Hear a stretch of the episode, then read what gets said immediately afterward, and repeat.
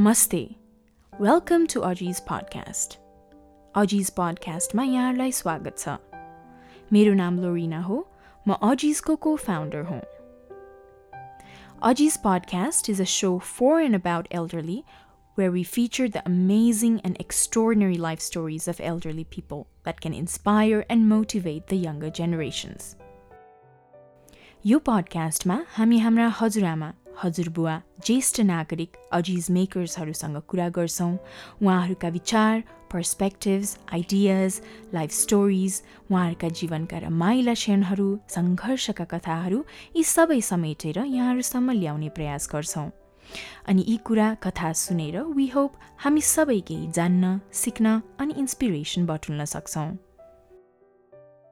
This podcast is brought to you by Nipasa, an audiovisual company located in Teibahal New Road, and all our patrons who have contributed in making this happen.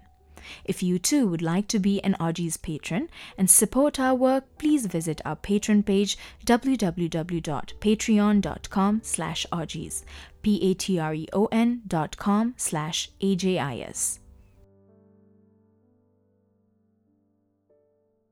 आज हामीसँग हुनुहुन्छ शोभा लामिछाने भट्टराईजी उहाँको introduction दिनुपर्दा उहाँ एकसाठी वर्षको उमेरमा आफ्नै bed and breakfast business सुरु गर्नुभएको छ। छोरीहरू भर्खरकै हुँदाखेरि उहाँको श्रीमान उहाँले गुमाउनु भयो अनि त्यहाँदेखिको आजसम्मको यात्रा उहाँका अप्ठ्यारा साहसी कदमहरूको बारे आज हामी उहाँसँग कुरा गर्छौँ।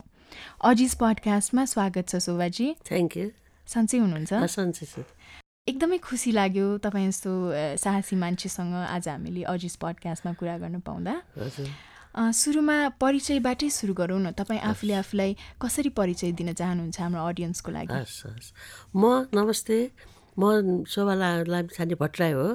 पहिला म भट्टराई हो अनि पछि गरेपछि चाहिँ मेरो श्रीमान चाहिँ लामिछाने हो। अनि म चाहिँ काठमाडौँवासी हो। म मेरो श्रीमान हामी दुवैजना यहाँ काठमाडौँ निवासी हो। अहिले चाहिँ म बासठी वर्षमा हिँड्दैछु र मेरो दुईजना छोरी दुईजना ज्वाइँहरू हुनुहुन्छ र मेरो बुवा मसँग हुनुहुन्छ। ओके। अनि तपाईँको आजकल दिन चाहिँ कसरी बित्छ? बिहानदेखि के गर्नुहुन्छ? बिहान बिहान म चाहिँ हामी चाहिँ अलिक छिटो उठ्छु। हामी सबैजना परिवारै त्यस्तै हो। अब चाहिँ साढे चार पाँच साढे पाँच बजी उठिहाल्ने उठेर अब आफ्नो दिन दिनचर्या गर्ने भनौँ न गर्ने त्यसपछि हामी म वाक जान्छु। वाक एक घन्टा डेढ घन्टा वाक जान्छु साथीहरूलाई भेट्छु। कहाँ कहाँ जानुहुन्छ? हामीहरू शङ्खपात जान्छौँ पहिला होइन? मेरो घरबाट नगी चाहिँ शङ्खपात म बालोटार बस्छु। शङ्खपातमा त जाँदा चाहिँ म एक्लै हिँडे हिँडे जान्छु एक्लै जान्छु। अनि त्यहाँ गएपछि हाम्रो एउटा ग्रुपै छ। अनि त्यो ग्रुपमा चाहिँ अब त्यहीँ त्यहीँ राउन्ड लाउने कि त्यहीँ गफ गर्ने कि के गर्ने कि सा हामी सब एकदम एउटा मर्निङवाकको ग्रुपै भनेर हाम्रो एउटा ग्रुपै छ कि। अनि त्यो ग्रुप चाहिँ कस्तो भनेदेखि अनि त्यहाँ चाहिँ चिया खाने कफी खाने अनि के पालो पालो गरेर अब गर्ने गर्छौँ सधैँ। अनि आउँदाखेरि चाहिँ अलिक ठिकै टाइम हुन्छ। अनि आएर चाहिँ म घरमा फेरि अलिक टाइम छ भने म अलिकति योगा पनि गर्छु अलिक रामदेवको योगा म अलिक ऊ पनि छु। अन्त योगा गर्छु योगा गरिसकेपछि चाहिँ अनि बल्ल अनि मेरो भान्सामा आगो बल्छ। किनभनेदेखि म चाहिँ एक्लै हो कि? होइन त्यो केटीहरू स्कुल गइहाल्छ मेरो छोरीहरू पनि अब अहिले बिहा पनि गरिसक्यो होइन दुईजनाको। म एक्लै बस्ने हुनाले अनि म ढिलो भान्सामा साढे नौ बजीतिर मात्र भान्सा छिर्छु। अनि भान्सामा गएर अनि आफ्नो लागि खाना बनाउने। मान्छे पनि धेरै छैन। अनि खाना पनि धेरै परिकार बनाउँथेन एकदम कम। अनि जसलाई पनि के भन्छ भनेदेखि मैले त प्लिज मेरो मैले खाने बेला नआउनु है। म एकदम गरिब जस्तो खाना खान्छु भन्छु कि मैले। किनभनेदेखि म एकदम कम त्यही म फेरि अलिकति ऊ भएको हुनाले हाम्रो चाहिँ कस्तो डायबिटिजै फुड पहिलादेखि नै घरमा डायबिटिज पेसेन्ट दिएको हुनाले मेरो सासू मेरो श्रीमान डायबिटिज म पनि डायबिटिज भएको हुनाले हामी चाहिँ कस्तो भनेदेखि एकदम डायबिटिज खाना के। चिनीहरू कम अब तेल नखाने मासुहरू पनि त्यो रेड मिटहरू नखाने। एकदम सादा भात दाल अझ दाल पनि होइन भात तरकारी अचार मात्र हामी खाने। बस त्यसरी दिन सुरु गर्छु। अनि त्यसपछि त्यहाँबाट भाँचाबाट निस्केपछि चाहिँ एकछिन आरामै गर्छु। अनि त्यसपछि अब के काम छ? अब हाम्रो मेरो बेड एन्ड ब्रेकफास्ट भएको बेला गेस्ट भएको बेला त फेरि मर्निङ वाक जानु म भ्याउँदिनँ अहिले। अनि किन छोरी म म छोरीको स्कुल कलेजमा पढाउने छोरीले कान्छीहरूले अनि हेरी उसले उसको कलेज भएको दिन चाहिँ ऊ आउँदिनँ मैले र मेरो हेल्पर छ उसले हामी ब्रेकफास्ट बनाउनु खुवाउँछौँ। अनि म ऊ उसको कलेजमा भएको दिन उसले आएर ब्रेकफास्ट बनाउँछ। म चाहिँ अनि वाक जान्छु त्यतिखेर चाहिँ। ए रमाइलो छ जिन्दगी। एकदम रमाइलो। अनि शोभाजी तपाईँ पहिल्यैदेखि काठमाडौँवासी नै हो कि? हजुर। कस्तो थियो बाल्यकाल काठमाडौँमा? हाम्रो कस्तो भन्दाखेरि मेरो अब मेरो बाजे बराजुदेखि नै यहीँ यहीँ जन्मिनु भएको होइन? अनि म पनि बालटारमै जन्मेको हो। म चाहिँ मेरो बुवा आमाको मेरो दाई पछि म दोस्रो सन्तान हो। अनि हामीहरू चाहिँ भने बालटार किसान बालटारमै बसे पनि हामी चाहिँ किसानै हो कि। मेरो बुवा चाहिँ अब जागिर त थियो छ त होइन? तर धेरै पढ्नु भएको थिएन त्यसले गर्दाखेरि हामी चाहिँ किसान परिवारमा हुर्किया भएको हुनाले चाहिँ रमाइलो के रमाइलो भन्दै कहिले त भाग्थ्यो पनि है। कापसाप गर्नु पर्ला भनेर डर पनि लाग्थ्यो। अनि हामी चाहिँ कस्तो सानोदेखि नै हामी चाहिँ अब हाम्रो घरमा गाई पनि हुने बाख्रा पनि हुने अब भनौँ धान रोप्नेदेखि लिएर सबै हुने। अनि हामी चाहिँ यो बालटाडा यो टुकुचा खोला भन्छौँ कि अहिले। त्यो टुकुचा खोला चाहिँ एकदम हाम्रो मेन त्यो भनौँ न इरिगेसन गर्नेदेखि लिएर होइन त्यसलाई चाहिँ यो इच्छु नदी इच्छुमती भन्छ कि त्यो नदीलाई। त्यो नदी चाहिँ बागमतीको सातवटा नदी हुन्छ नि जुन त्यसमाको एउटा हो कि एउटा हाँगा हो। त्यतिखेर त एकदम राम्रो थियो सफा पानी सानीहरू आउँथ्यो होइन। तर अहिले चाहिँ त्यसलाई त पुरै ढल बनाइसक्यो त्यो पुरै छोपेर त्यहाँ ढल मिसाएर अब त्यो नदी हामी देख्न सक्दैनौँ अहिले। जुन नदीमा चाहिँ हामी पहिला सानोमा हुँदा नुहाउँथ्यौँ पनि। हाम्रो पिरियडहरू भएको बेलामा हामी त घरमा नुहाउनु नदिने होइन। त्यतिखेर त्यहीँ नुहाउनु जानु पनि पर्थ्यो। र फेरि नुहाउँदाखेरि पनि हाम्रो कस्तो हुन्थ्यो भनेदेखि त्यो जाडो महिनामा अहिले पुस पुस महिनामा त त्यो तुसारो त्यो पानी नै जम्या जस्तो हुने कि यसो पन्सारै नुहाउनु पर्ने टाइपको हुन्थ्यो। अनि हामी त पाँचजनामा हाम्रो चाहिँ कस्तो हाम्रो आमा मम्मीले चाहिँ मेरो मम्मी एकदम बहादुर टाइपको के मान्छे है? रोगी चाहिँ रोगी हुनुहुन्थ्यो पहिला सानैदेखि हामीले थाहा पाएदेखि नै। उहाँले चाहिँ एकदम पढ्नुपर्छ भन्ने हाम्रो एकदम ध्यान। एकदम पढ्नुपर्छ तिमीहरू भन्ने। अनि हामीलाई चाहिँ स्कुल सानैदेखि पाँच वर्ष छ वर्षदेखि स्कुल पठाइहाल्यो त्यतिखेर। हामी पाँचैजनालाई त्यस कारण हामी पाँचैजना पढेको छौँ कि। मेरो दाई र भाइ दुईजना हो अनि मेरो दुईजना बहिनी म हामी पाँचजनालाई हाम्रो बुवा आमाले पुरै पढाउनु भयो के। पर आफूले दुःख गरेर खेती गरेर त्यताउति गरेर पनि एकदम पढाउ पढाउनुहुन्थ्यो पढाए मेरो आमाले त हामी पाँचजना मात्र होइन कि टोलको पनि मान्छेहरूलाई त्यो बच्चाहरू हामीसँगको बच्चाहरू लग्दै स्कुल फटा गरिदिँदै गर्ने कि। त्यसले गर्दाखेरि अहिले हामी सबैजना अब आफ्नो आफ्नो खुट्टामा उभिएर उभिएर राम्रो सबैको राम्रो छ अहिले। अनि त्यो बेला पनि लाइक छोरीहरूलाई पनि पढाउनु पर्छ होइन? पढाइमा यति धेरै जोड दिनुपर्छ भनेर तपाईँको आमा बुवाहरूलाई चाहिँ कसरी आयो नि? मेरो आमा चाहिँ कस्तो भनेदेखि मेरो आमा पनि काठमाडौँको पहिला काठमाडौँ मेरो बुवा आमा पनि काठमाडौँको हो कि। अनि मेरो आमालाई चाहिँ दाईहरू उहाँको दाई भाइहरू थुप्रै पाँच छजना दाजुभाइ छोरी एकजना मात्रै होइन। तर आमालाई चाहिँ पढ्न नदिने छोराहरूलाई पढ्नलाई चाहिँ गुरु के मास्टर घरमा आउने रहेछ होइन। अनि मेरो आमा चाहिँ पछाडि बसेर सुन्ने के सुनेर उहाँले पढ्न नपाएको भएर अनि उहाँले चाहिँ मलाई मेरो छोराछोरीलाई पढ्नुपर्छ भन्नेलाई। हजुर कतिसम्म पढ्नु भएको छ नि? मैले एमएसम्म पढेँ जोग्राफीमा एमए गरेछ। ए। तपाईँको पढाइको यात्रा चाहिँ कस्तो रह्यो? मेरो पढाइको यात्रा कस्तो रह्यो भनेदेखि म एकचोटि बिचमा म चाहिँ त्यो के अरे मेरो हजुरमा मेरो मामाघरको हजुरबासँग मि भएर अलिक सानै हुँदा मामाघरको हजुरबासँग गएर म चाहिँ विराटनगरमा रङ्गेली भन्ने ठाउँ छ कि एउटा त्यहाँ सँगै गएको थिएँ। दुई तिन वर्ष म त्यहीँ नै बसेछु कि होइन हजुरबा मेरो मामा घर त्यहाँ। बसेँ त्यस कारण दुई क्लाससम्म चाहिँ मैले सायद त्यहीँ पढेँ होला दुई तिन क्लाससम्म चाहिँ। त्यसपछि आएर चाहिँ मैले यहाँ चाहिँ मेरो आमाले म फर्केर आएपछि म पन्तकना स्कुलबाट पढेँ पत्रकार स्कुलबाट एसएससी दिएको हो दिल्ली बजारबाट। त्यसपछि हाम्रो एउटा यस्तो रमाइलो छ कि अनि हाम्रो चाहिँ त्यतिखेर कस्तो हुन्थ्यो भनेदेखि पञ्चकन्या कलेज बस साडी लगाएर ल सबैलाई मन होइन। अनि हामी चाहिँ ठ्याक्क सा असारमा रिजल्ट भएपछि ल त्यहाँ जाने भने इन्ट्रान्स नदिन गयौँ हामी ग्रुपै थियौँ। हामी सबजना फेल भयो। इन्ट्रान्समै फेल पारिदियो के के है? फेल पारेपछि त हामी त अब त्यतिखेर त एक वर्ष त घर पढ्नु बस्नुपर्ने भयो है। अब यस्तो प्राइभेट कलेजहरू छैन नि त्यतिखेर त। के पढ्न जानुभएको थियो? आइए पढ्नु गएको थिएँ। हाम्रो पालि त आइए आइएड आइकम आइएससी। त्यति मात्र हो नि। अहिले बिबिए आइ के के भन्ने छैन नि त। ए, आइएममा पनि कमर्स साइन्स यस्तो थियो कि? कमर्स भन्दा चाहिँ आइकम भयो। ए ओके। आर्ट्स भने चाहिँ आइए भयो। साइन्सलाई आई आइएससी भन्यो। अनि एजुकेसन पढ्नु पर्ने आइएड। अनि फेल भएपछि के गर्नुभयो त? अनि त्यही त फेल भएपछि अब घरमा बसेर मात्रै काम भयो होइन? अनि काम भएपछि अनि यो माघ महिनामा ठ्याक्कै छ महिनापछि अनि महेन्द्र रत्न क्याम्पस अहिले पनि ताजमा छ। त्यो चाहिँ त्यसमा त आइएड मात्रै पढाइ हुने कम के अरे एजुकेसन होइन? अब मलाई एजुकेसन मास्टर नि हुनु त थिएन मन होइन? त्यही भएर अब के गर्ने भनेर हामी गयो सबैजना भर्ना लिन गयो। अनि भर्ना लिँदा त थुप्रै मान्छे भयो कि। अब एजुकेसन विशेष गरेर त्यतिखेर चाहिँ केटी मान्छेहरू एकदम कम हुन्थ्यो कि। तर हामी त काठमाडौँवासी कि जस्तो मेरो साथीहरू सबै काठमाडौँकै छ कि। यसो असर इन्द्रचोक यो यो के अरे बागबजारतिरकै छ कि। अनि हामी सबैजना केटी केटी मान्छे त्यहाँ केटाभन्दा धेरै केटीहरू हामी त्यहाँ जाँदैन गयो जाँदै पास भयो। अनि पास हुँदाखेरि के गर्यो भनेदेखि मलाई त्यहाँ इन्टरभ्यू फेरि इन्टरभ्यू पनि दियो। इन्टरभ्यूमा मलाई एक्कासी के भनिदियो भने उसले ल तपाईँ गाना गाउनुहोस् त। भनिदियो है म त नर्भस होइन अब कहाँ गाना गाउने अब कहिले जिन्दै गाना गएको छैन अनि त्यतिको राष्ट्रिय गान जुन थियो नि अहिलेको त फरक छ त्यो राष्ट्रिय गान भन्ने। भने उनीहरू कन्फिडेन्ट पढाउने मान्छे कति कन्फिडेन्ट रहेछ त? भन्ने हेर्न खोजेको रहेछ क्या उनीहरूले। अनि पछि त गएपछि अनि आयो हामी पढ्यो अनि केटीहरू कस्तो हामी म त हामी त यो कोइसिसमा पढेको होइन। पढ्दै गर्ने क्याम्पस त कन्या क्याम्पस भयो नि त। अनि पढ्ने बेला हामी के छैन पनि त्यहाँ कलेजमा केटीहरू सट्टै एउटा लाइनमा बस्ने केटाहरू सट्टै एउटा लाइनमा बस्ने कि। अनि जहिले मास्टर आउने सर आउनुहुन्थ्यो ए त्यो मतलब मिलेर बस्छ मिलेर बस्छ एक एकजना गरेर बस्छ भन्ने है। अनि हामी त फेरि मास्टरको फेरि सट्ट आफ्नो साथ। अनि हामी त आइएड पढ्दाखेरि त्यति रमाइलो गऱ्यो। यसैसम्म त हामी केही गर्न नसक्ने होइन? कलेजहरू स्कुलहरू त निस्किन नमिल्ने। फेरि म सोझो पनि स्टुडेन्ट थिएँ कि है? सोझो भएको हुनाले त्यो त डराउँथ्यो कि भनौँ न डराउँथ्यो। अनि त्यहाँबाट आइएमा त हामीले एकदम अलिक बदमासी सिनेमा हल कहाँ कहाँ छ चाहने होइन? अनि अब ताचल भयो बा बस्ने बालटार भयो।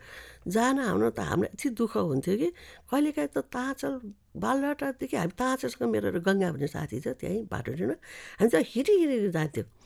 साधन थिएन नि त त्यतिखेर बसहरू केही थिएन। अनि त्यो भाटो ट्रेनबाट रत्नबागसम्म ट्याम्पो पचास पैसामा ट्याम्पो चढ्न पाउँथ्यो त्यतिखेर होइन? पचास पैसा मात्र। अनि कहिले त पचास पैसा दिएर ट्याम्पो पनि चढ्थ्यो होइन? कहिले त त्यो पचास पैसा बसौँ बरु त्यो के खाउँ भनेर त्यो हिँडेर पनि जान्थ्यो होइन? हामीहरू होइन? अनि रेस्टुरेन्ट काठमाडौँको रेस्टुरेन्टहरू सब चाहने कि त्यतिखेर आइए पर्दा त्यति बेला पनि थिए रेस्टुरेन्टहरू छ नि जस्तो आर्सी मोमो भन्ने थियो होइन? अनि यहाँनिर त्यो तिब्बती खाना पाउने थुक्पा चाउमिन मोमोहरू थियो नि। अनि इन्दिरा रेस्टुरेन्ट थियो न्यु रोडमा त्यो कफी सप। सबभन्दा पहिला कफी सप गएकै छिरेकै त्यहीँ हो हामी त। यो ठ्याक्कै यो उसको के अहिले के भन्छ त्यो उसलाई के गोर्खापट संस्था हुँदा अगाडि छ नि भूगोल पार्क। भूगोल पार्क माथि थियो नि त इन्दिरा त्यहाँ जान पायो भने त एकदम जानु पायो भने त एकदम ठुलो मान्छे भयो त्यो चाहिँ है। गरेर हामी एकदम रमाइलो सिनेमा पनि हेर्न जाने पढ्ने भने अनि आइसकेपछि तपाईँले बिए त्यसपछि एमए पनि पढ्नुभयो? जोग्राफीमा हामी बिएड पढ्दाखेरि चाहिँ हाम्रो चाहिँ त्यो प्र्याक्टिकल गरेर जानु पर्थ्यो। अनि त्यो प्र्याक्टिकल गरेर जाँदा म आफ्नै स्कुल पढ्दाखेरि स्कुलमै दस क्लासलाई जोग्राफी पढाउनु गएँ होइन? रमाइलो पनि लाग्यो आफू पढेँ अनि मेरो बहिनी पनि पढ्थ्यो त्यतिखेर दस क्लासमै। पढ्नु जान्थ्यो प्र्याक्टिकल गर्दाखेरि। अनि त्यसपछि बिएमा पढ्दा पढ्दै हामीलाई ऊ पनि लग्यो कि हामीलाई टुर लगेको थियो। टुर लग्दा हामी काठमाडौँबाट बाहिर गएको भनौँ न गएको दार्जिलिङसम्म पुगेको। हाम्रो सरहरूसँग हामी साथीहरू मिलेर भटिया भारी बोकेर चार पाँच दिन हिँडेर अनि त्यतिखेर मैले पश्चिमतिर चाहिँ फिक्कलहरू इलामहरू हुँदै हामी चाहिँ पुरा हामीलाई पैदलै लग्ने राति सुत्रुबाट बस्ने अनि फेरि पैदलै जाने गर्दै लास्टमा इलाम उता पशुपतिनगर पुगेपछि हामी दार्जिलिङ गएँ। दार्जिलिङबाट फर्केर आउँदाखेरि यो उता काकरभित्ता भएर अनिखेरि काठमाडौँ आएको थियो। घुमेको त्यतिखेर अनि तपाईँले शोभाजी जियोग्राफी चाहिँ किन चुज गर्नुभयो नि जोग्राफी भनेको अब हामीलाई कस्तो हुन्छ कि के सब्जेक्ट पढ्ने हामीलाई त्यसो गाइड गर्ने मान्छे पनि त थिएन नि होइन? अनि के के पढ्ने भने त्यहाँ त अब इङ्ग्लिसमा त हामी एकदम कमजोर किन सरकारी स्कुलमा पढेकोहरू पहिला। हाम्रो मेरो त इङ्ग्लिस कमजोर छ अहिले पनि होइन? अनि त्यसरी के पढ्ने भन्दा इग्नोस पनि गाह्रो अब म्याथहरू पढ्न सक्दैन। अनि जोग्राफी सब्जेक्टले। त्यो हो कारण। अनि त्यसपछि मैले BA pass BEd BEd pass गरेपछि चाहिँ अलि दिन मैले पहिले पदकना स्कुलमै पढाएँ मैले त्यतिखेर चाहिँ स्यालेरी लिएर मैले पढाएँ छ महिना चाहिँ म त्यहाँ पढाएँ। पढाएपछि चाहिँ अनिखेरि एमएमा आर्ट्समा गएँ जोग्राफी मेन जोग्राफी सब्जेक्ट लिएर। अनि त्यतिखेर चाहिँ त्यसको एमएको चाहिँ एउटा राम्रो मलाई अहिलेसम्म सम्झना भएको चाहिँ अनि जोग्राफी सोसाइटी भन्ने छ कि? अनि जोग्राफी सोसाइटीमा चाहिँ अहिले पनि हुन्छ त्यो हुन त त्यतिखेर चाहिँ ब्लुबर होटेल हुन्थ्यो र त्यतिखेर हामीहरू पहिलोचोटि भनौँ त्यो राम्रो होटेलमा ब्लुबरमा चाहिँ त्यो जोग्राफी सोसाइटीबाट गएको थिएँ त्योहरू चाहिँ अहिलेसम्म सम्झना आउँछ कि। अनि शोभाजी पढाइसकेपछि अनि कामतिर लाग्नुभयो कि के भयो? होइन म यस्तो भयो कि म पढ्दा पढ्दै मेरो बिहा भयो। अनि त्यो मलाई फेरि केटा मेरो पुरा एरेन्ज म्यारेज हो। म युनिभर्सिटी पढिरहन्थेँ पढेर पढ्दा पढ्दै मलाई एकजनाले ए त अब बाहिर तिमी निस्क भन्यो। निस्केँ। निस्किँदा त त्यहाँ दुई तिनजना स्वास्थ्य मान्छेहरू आइरह होइन। अनि म हेरेँ म नमस्ते नमस्ते गरेँ। म त्यो केटा मान्छे त कोही पनि देखिनँ देख्न चाहिँ। अनि त्यहाँबाट गएँ घरमा भरे आउँछ त कस्तो लाग्यो तँलाई केटा? भनेर सोधेँ मलाई है। मैले केटा त देखिनँ भन्थेँ मैले। अनि ल। अनि त्यहाँ त हल्ला खल्ला भएछ। ऊ उसले त फेरि दोहोऱ्याएर केटा हेर्छु भनेको छ भनेर होइन हल्ला हल्ला भयो। अनि हल्ला हल्ला हुँदाखेरि अनि एक दिन आइपुग्नु हाम्रो घरमा। मेरो श्रीमान पनि अब श्रीमान हुनुभयो अहिले र उहाँको दिदीहरू आउनुभएको थियो घरमा अनि मैले हेरेँ। अनि त्यति मेरो बिहा गर्ने खासै विचार त थिएन होइन। अनि मैले पढाइ नसकिकन म बिहा गर्दिनँ गर्दिनँ गरिरहेको थिएँ। अनि मेरो आमाले त्यतिखेर मेरो माइली चाहिँ बहिनीको बिहा भइसकेको थियो होइन। अनि मेरो आमाले त बिहा कि त्यहाँ के केटा छ भने भन् नभए त बिहा गर भने चाहिँ मैले लौ के मेरो आमाले जे भन्छ म हामी फेरि यस्तो आमा भक्त के? बुवाको छ अहिले मात्र भक्त म अहिले आमा हामी सानोमा खालि आमाले जे भन्यो त्यो त अकाट्य नै हामीले काट्दै काट्दैन त्यो। अहिले पनि हाम्रो मैले बुवाले मलाई के भन्नु काट्दै काट्दैन हामीले। अनि ल भने बिहा भयो। अनि त्यसो भए तपाईँले एकचोटिको देखेको भरमै बिहा गर्नुभयो। एकचोटि पनि देखेँ एकचोटि देखेँ। देखेँ त्यो त्यहाँ युनिभर्सिटीमा देखिनँ त्यहाँ पर देखेँ घरमा आउनेलाई देखेँ। देखेपछि मेरो श्रीमा त मोटो एकदम हाइट साइट भएको गोरो एकदम राम्रो। अनि म त अब हाइट नभएको सानो थिएँ दुब्लो थिएँ फेरि होइन? अनि नाइ नाइ मलाई मिल्दैन म्याचिङ हुँदैन जस्तो पनि भन्यो मेरो आमालाई। अरू आमाले चाहिँ होइन घर भन्यो होइन? अनि त्यहाँबाट त बिहा भयो है? अनि बिहा भएपछि त कपाल कालो एकदम राम्रो मान्छे है? बिहा कति दिन बसेर पो मैले मेरो श्रीमानको त के अरे कपाल त पुरै कपाल जिउको छातीको रौसो सबै सेतो हुँदा त खर्लाङ खुरुङ अनि युनिभर्सिटीमा खर्लाङ खुरुङ म त अनि युनिभर्सिटी अनि म त घरमा आएँ है माइती आएपछि मामु त एकदम बुढो रहेछ क्या हो एकदम सेतो कपाल सपाल सबै सेतो रहेछ नि। तेरो बुवाको पनि त कपाल सेतो छ नि मेरो बुवाको पनि कपाल सेतो। तेरो बुवाको पनि कपाल सेतो छ नि त के भएर? भने अनि मात्र मलाई थाहा भयो कि युनिभर्सिटीमा हुँदाखेरि ऊ हेर्न आएको त रहेछ। कपालमा कालो नला रहेछ अनि टाढोबाट हेरेर रहेछ मलाई।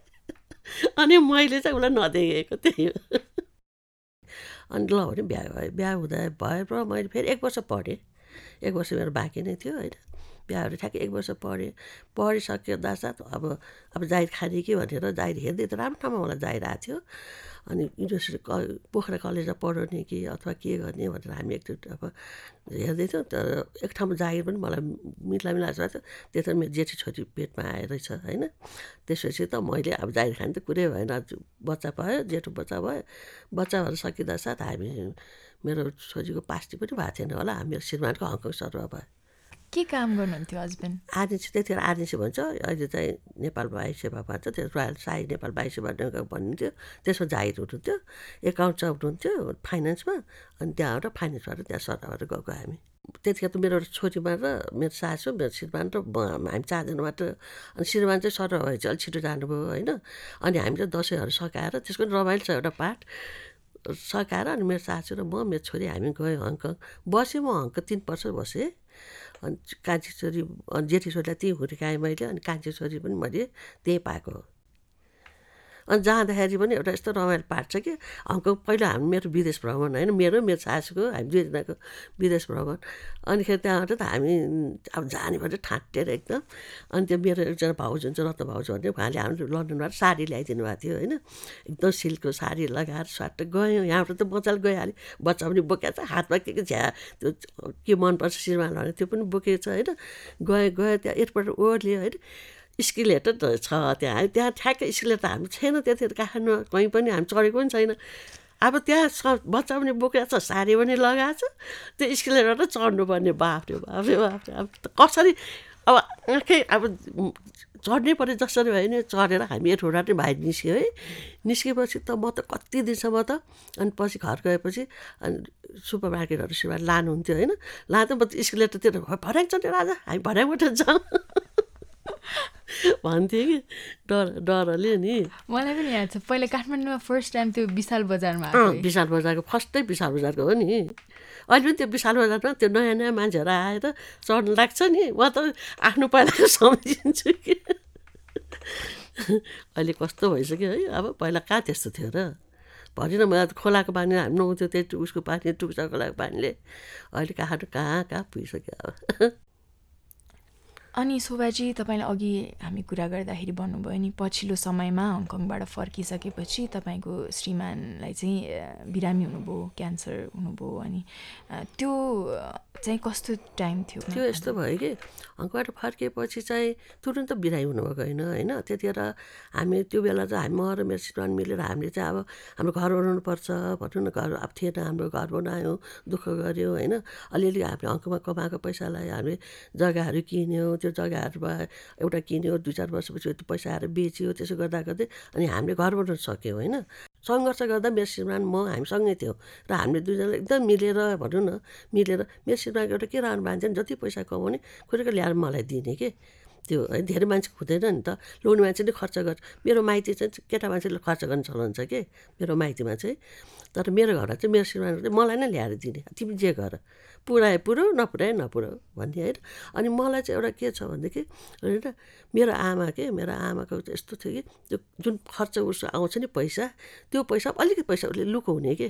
लुकाएर राख्ने। जस्तो त्यतिखेर हाम्रो घरमा घ्याम्पो भन्ने ठुल्ठुलो घ्याम्पो तिम्रो पनि थाहा छ होला। त्यसको मुन्तिर यसो हाल्ने मैले देख्छु कि। अनि त्यो पैसाले के गर्ने? मेरो आमा जग्गा किन्ने के? जग्गा किन्नुहुन्थ्यो होइन? त्यो मलाई मलाई मात्रै होइन मेरो बहिनीहरूलाई पनि छ। अनि म पनि त्यो खर्चमा अलिकति पैसाबाट आफूले ठिकै खर्च लाएर अब अहिले पो ब्रान्ड स्रान्ड भन्ने त पहिला त ब्रान्ड भन्ने छैन नि लुगाहरू। सस्तो लाए पनि भइहाल्छ नि भन्ने। त्यो अलिअलि पैसा हामीले राख्थेँ।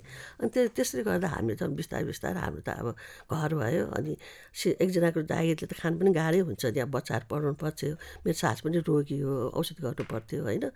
मेन जुन उमेर छ नि त बच्चालाई हुर्काउन र घर गृहस्थी बनाउनुमा हामीले सकायौँ।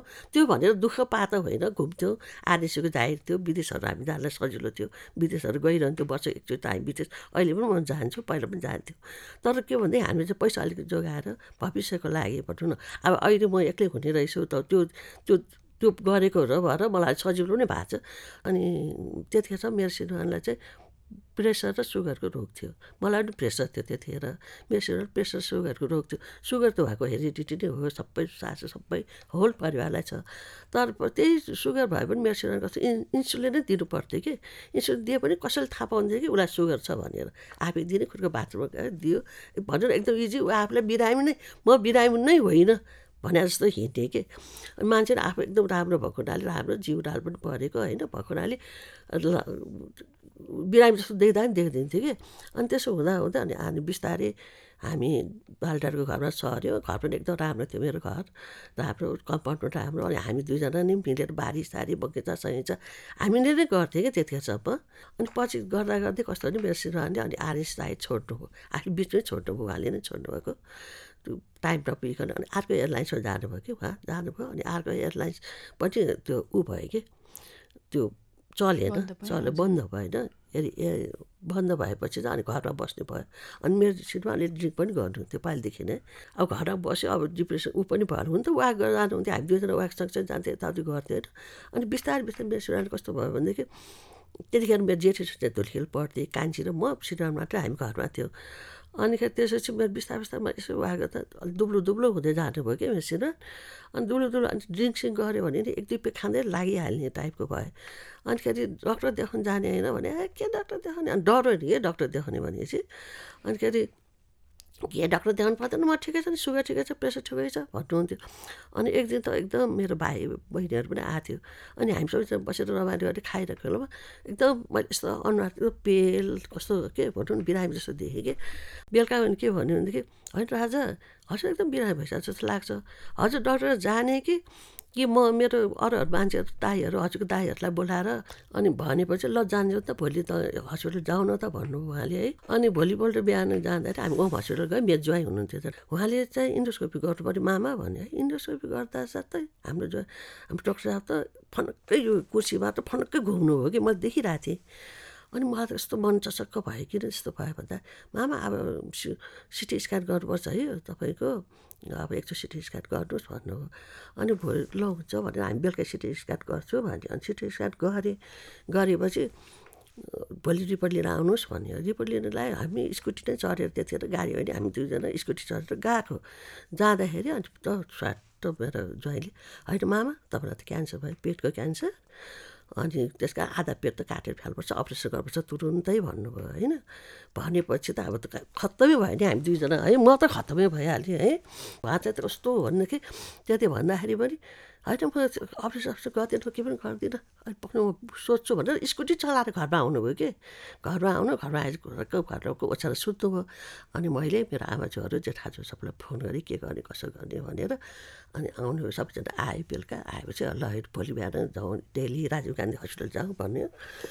अनि हामी सबैजना म मेरो सिटमा पनि मेरो आमाजु हामी तिनजना भोलिपल्ट राजीव गान्धी हस्पिटल गयो। राजीव गान्धी हस्पिटल गएर देखाउँदाखेरि अपरेसन गर्नु त मिल्दै मिल्दैन एकदम झेलिसकेको छ मेरो विचार त थर्ड स्टेज भइसकेको रहेछ कि तर डक्टरले हामीलाई भनेन तिनवटा किमो दिउँ अनि त्यसपछि मात्रै हेरौँ अपरेसन गर्नु मिल्छ कि मिल्दैन भनेर। अनि हामीले एउटा किमो चाहिँ ती दिइहालेँ। दिएँ अनि दिएर अनि काठमाडौँ आयौँ हामी। अनि ओम हस्पिटलमा उहाँलाई अर्को तिनवटा छवटा किमो त्यहाँ दियो। अनि दसैँको बेला थियो। अब जानुपर्ने है डेली। कस्तो किमो दिने त मान्छे कोही पनि छैन होइन। अब आतिर हुन्छ।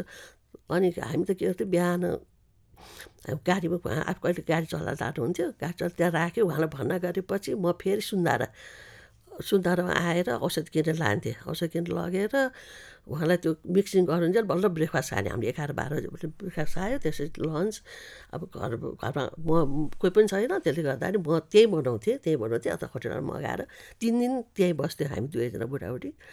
अनि फेरि आयो एक्काइस एक्काइस दिन दिनुपर्ने। अनि खानालाई चाहिँ फेरि खाना पनि खानुहुन्थ्यो खाना उसलाई त उसलाई दिँदैन। त्यो खाना एकदम प्रशस्त मासुहरूको झोल सोलहरू दिने। अनि छवटा दिएपछि त हाम्रो भएको थियो कि राम्रो डेली गयो। डेली गएपछि के भन्नु डक्टरले अब अपरेसन गर्नुपर्छ तेरो भन्यो। अनि मैले होइन अपरेसन यहाँको डक्टरले चाहिँ मलाई अलिकति हिन्स जस्तो दिनुभएको थियो। दाइले के खान खोज्छौ भने आज माग्ने सङ्क्रान्ति छ के खानु पऱ्यो? आज दसैँ छ आज के खान खोज्छौ भने खानिदिनु भयो हुन्छ। दिदी त्यो धेरै उ नगर्नु दाइलाई भन्नुहुन्थ्यो कि। अनि त्यसपछि त अब ड्रिङ्क्स पनि खानेकुरा आएन के आएन है खाना चाहिँ खानुहुन्थ्यो अनि मैले अलिकति त्यो चाहिँ हिँच भने त्यो। अब बाँधिदिने के भनेर होला सायद है त्यसो भन्यो। अनि त्यहाँ त्यहाँको हस्पिटल डक्टरलाई मैले अपरेसन गर्नुपर्छ स्वभाव भने अनि मैले के गर्नु त कति चान्स छ त अपरेसन? अपरेसन गरेर पनि एउटा जिरो पर्सेन्ट होइन चान्स छ भने किन गर्ने? किन काट्ने पेट होइन दुःख किन गर्ने भन्दा है कहाँ हामी त्यसको ग्यारेन्टी दिन सक्दैनौँ? भन्नुभयो अनि त्यसपछि हामीले अपरेसन नगर्ने निदो गऱ्यो। अनि त्यसै हामी हरिद्वार गएको थियो हरिद्वार गएर रामदेवका गएर अनि त्यहाँ त्यो पनि देखायौँ। त्यो रामदेवको नै औषध गऱ्यो हामीले होइन? गरेपछि फेरि तिन महिनापछि ओममा जाँदाखेरि फेरि किमो दिनुपर्छ फेरि बल्झ्यो भने चाहिँ मेरो सिटमा एकदम रिसाउनु भयो होइन? इरिटेट इरिटेट भन्नुभयो। अनि त्यसपछि म अब दिन्न म किमै दिन्न म गर्दै गर्दै फेरि जाडो महिना पनि थियो कि त्यतिखेर। नाइ नाइ जस्तो गर्नुभयो तर होइन दिनैपर्छ भनेर हामी फेरि किमो सुरु गऱ्यो किमो सुरु गर्दा गर्दा गर्दै तिनवटा चारवटा दिएपछि दिनै मान्नु होइन अनि त्यसपछि ल त अब के गर्नु त बाइक जाउँ अथवा अमेरिका जाने कि एकचोटि कहीँ जाउँ भन्दाखेरि बाइक जाने कुरा भयो। अनि बाइकमा हामी गयौँ हामी श्रीमान श्रीमान दुईजना। अनि बाइक गएर हामीले दुई तिनवटा हस्पिटल देखायौँ त्यहाँ। दुई तिनवटा हस्पिटल देखाउँदा झन् के भनिदियो त्यहाँ भनेदेखि उसले त प्रश्न गरिदियो तेरो प्रोलङ मात्र हो तेरो निको त हुँदै हुँदैन। अलिकति लम्बाउने मात्र हो तेरो भनिदिएपछि अनि निराश हुनुभयो पेसेन्टमा। त्यो त्यो बिचमा त गाडी साडी चलाएर फेरि अफिस अफिस जाने भइसक्नु भएको थियो। अब त्यो निराश भयो बाइकबाट गएर आएपछि निराश भयो। त्यसपछि चाहिँ अब खाना बस्यो त्यही घरमा बस्यो बिहान खायो पछि हरेक दिन तेल सेल जस्तो लगाइदिन्थ्यो बेड सोटहरू आउँछ कि भनेर। तर के क्यान्सरको रोगीको चाहिँ के रहेछ भनेदेखि आत्मबल पनि आउन त आउने रहेछ बेसरी होइन? अनि अर्को कुरा चाहिँ कस्तो भनेदेखि बोल्दा बोल्दै जाने भने जस्तो के बोल्दा बोल्दै खाँदा खाँदै नै। अनि त्यहाँबाट अनि पछि त एक दुईचोटि कस्तो भयो भनेदेखि पछि लास्ट लास्ट रहेछ होइन अनि एकदम दुब्लाउनु भयो। दुब्लाएर यस्तो दुब्लाउनु यस्तो दुब्लाउनु भयो कि। अनि एक दिन त एकदम हतार अनुहार मैले किन दुखेको हो र भन्दा मलाई कहिले नदुख्या छ र? भनेपछि अनि यस्तो औषधि छ नि मर्फिनको त होला नि त्यो औषधि शरीरमा जोड दिँदो रहेछ कि। त्यो चाहेकोलाई लिने त्यसो गर्दा गर्दै। पछि त यस्तो दुलो हुने कि हामीले त पछि उहाँलाई कोठाबाट बाथरुम सबै जाँदाखेरि पनि अब ऐना सैनाहरू पछि त हामीले घरको सब ऐनाहरू हटाइदियौँ कि। आफूले आफूलाई नदेखोस् उसले भनेर नि। त्यस्तो भयो कि। एकदम अग्लो त्यस्तो राम्रो मान्छे। पुरा दुब्लाएर छालाहरू त्यो दाँतहरू सब बाहिर निस्केर अनि लास्टमा चाहिँ म एक दिन घरमा बसिरहेको थिएँ। पैँसठी सालमा तेइस गति पुसमै हो। पुसमा तेइस गति घरमा बसिरहेको थिएँ। अनिखेरि खाजा खाएर सँगै बसिरहेको थियो। अनि बित्नुभयो त्यस कोठा ओछ्याएर बित्नुभयो है। अनि बितेपछि अनि सबैलाई बोलाएँ अनि किरा हाम्रो पहिला एउटा के भएको थियो भने हामी सिनेमा सिनेमा दुईजना बस्दाखेरि ए यो किरा गर्ने चलन राम्रो होइन फेरि हाम्रो छोरा पनि छैन किरा नगर्ने? तिम्रो म म भए म पिते पनि हजुर नगर्छ ल हजुर पिते म गर्दिनँ भनेर पहिला नै पहिला कुरा भएको थियो हाम्रो। अब पछि बिरामी भएपछि त कुरा निकाल्न मिलेन होइन? ननिकालेपछि अब किरा गर्नु त पऱ्यो होइन? अब भने भनेको थियो। त्यही पनि मैले चाहिँ मलाई चाहिँ कस्तो भनेदेखि सेतो लुगा त्यस्तो लगाएर उ गर्नु मन थिएन।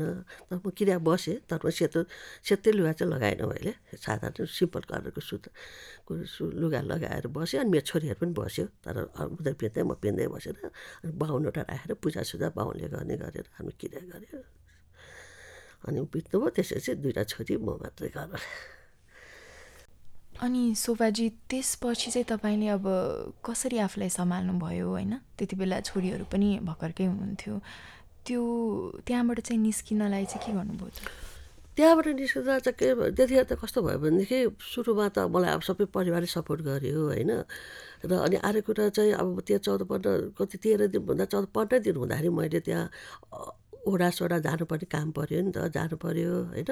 अब पहिला सुरुमा त मैले कसरी आफूलाई सम्हाल्ने भन्दा नि कसरी व्यवस्था गर्ने आफ्नो ऊ भन्यो भने अब रिपोर्टहरूले उहाँको फेरि ब्याङ्कहरूको ऊ त्यो त्यो सबै प्रोसेसहरू गर्नलाई म त्यो दर्ता मृत्यु दर्तादेखि लिएर सबै आफै दौडिनु पर्ने भयो।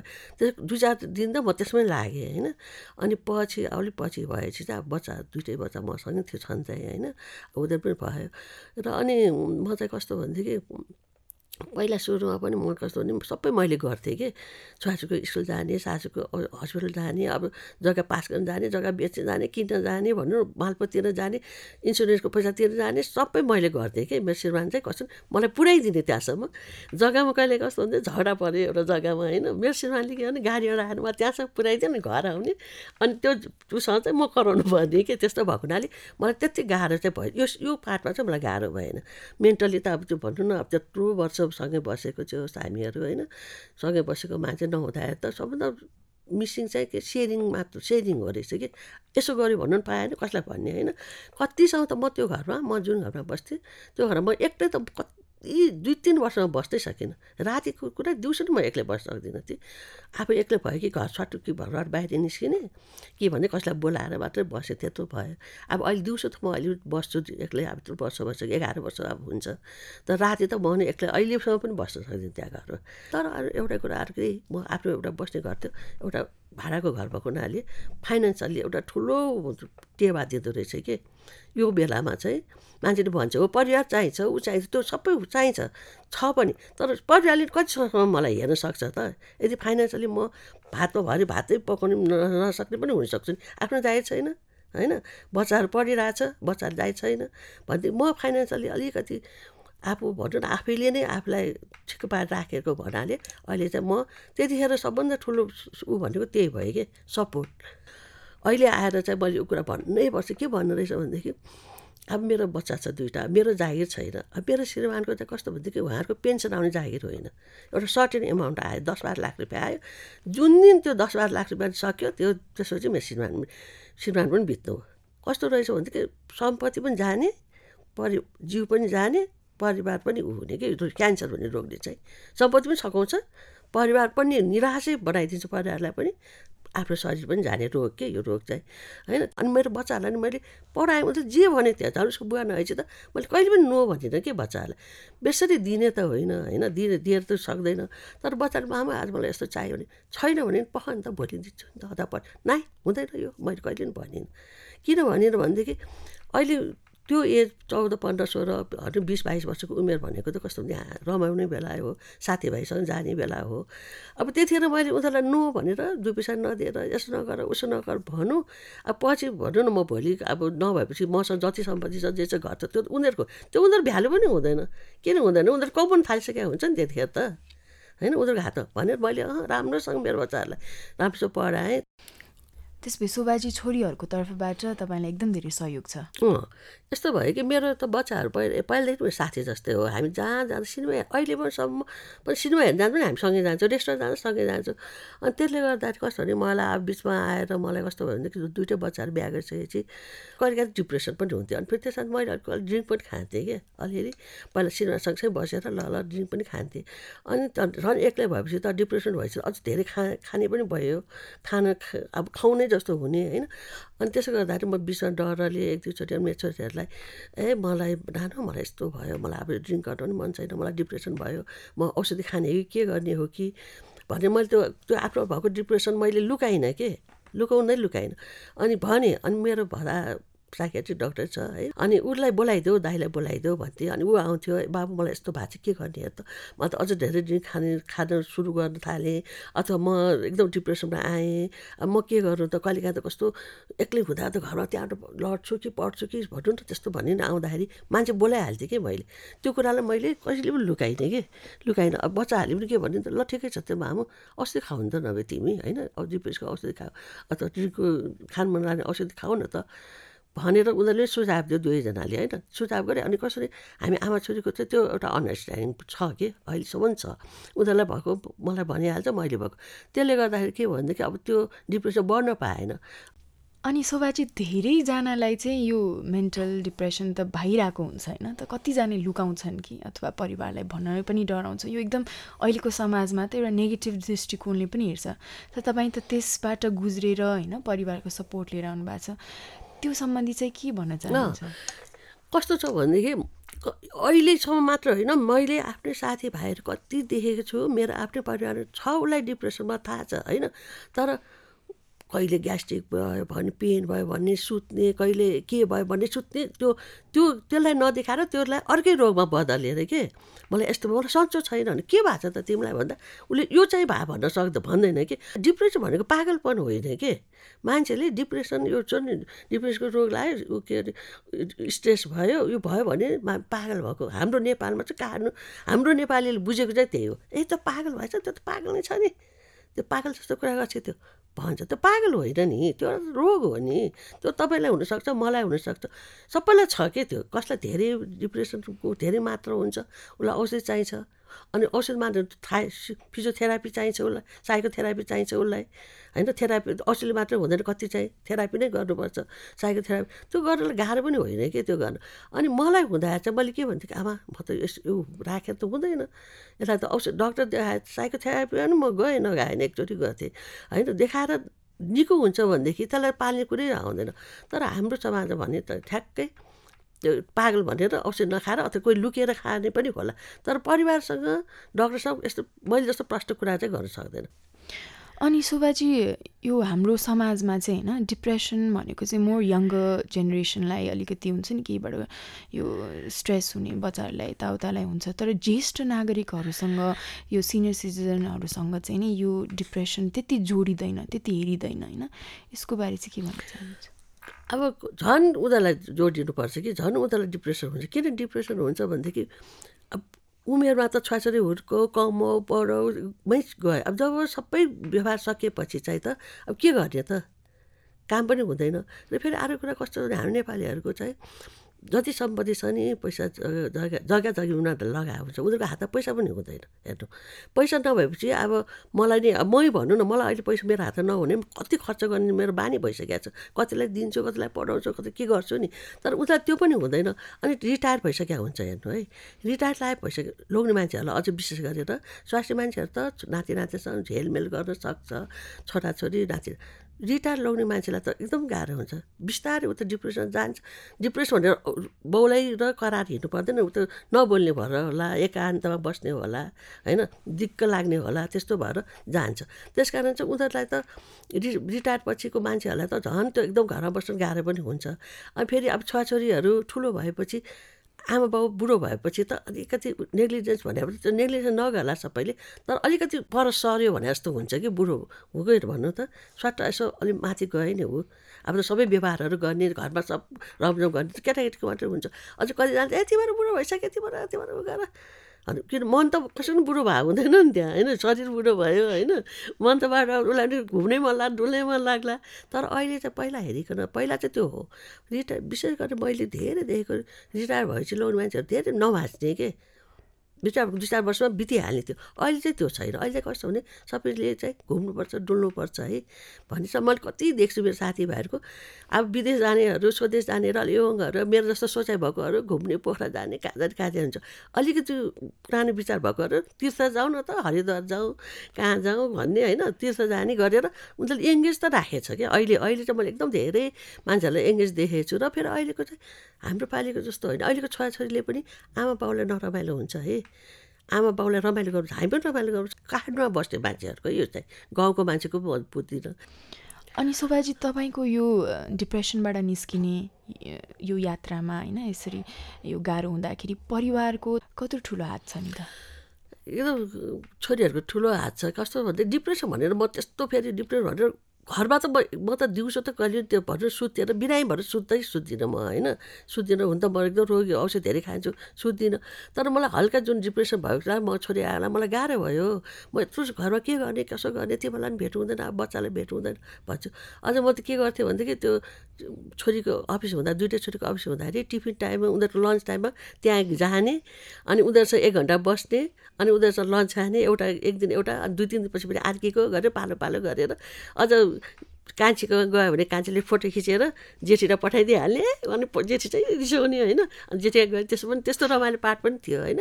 त्यो थियो अनि त्यसो हुँदा हुँदै चाहिँ म चाहिँ अब घर एकदम ठुलो के गर्ने त?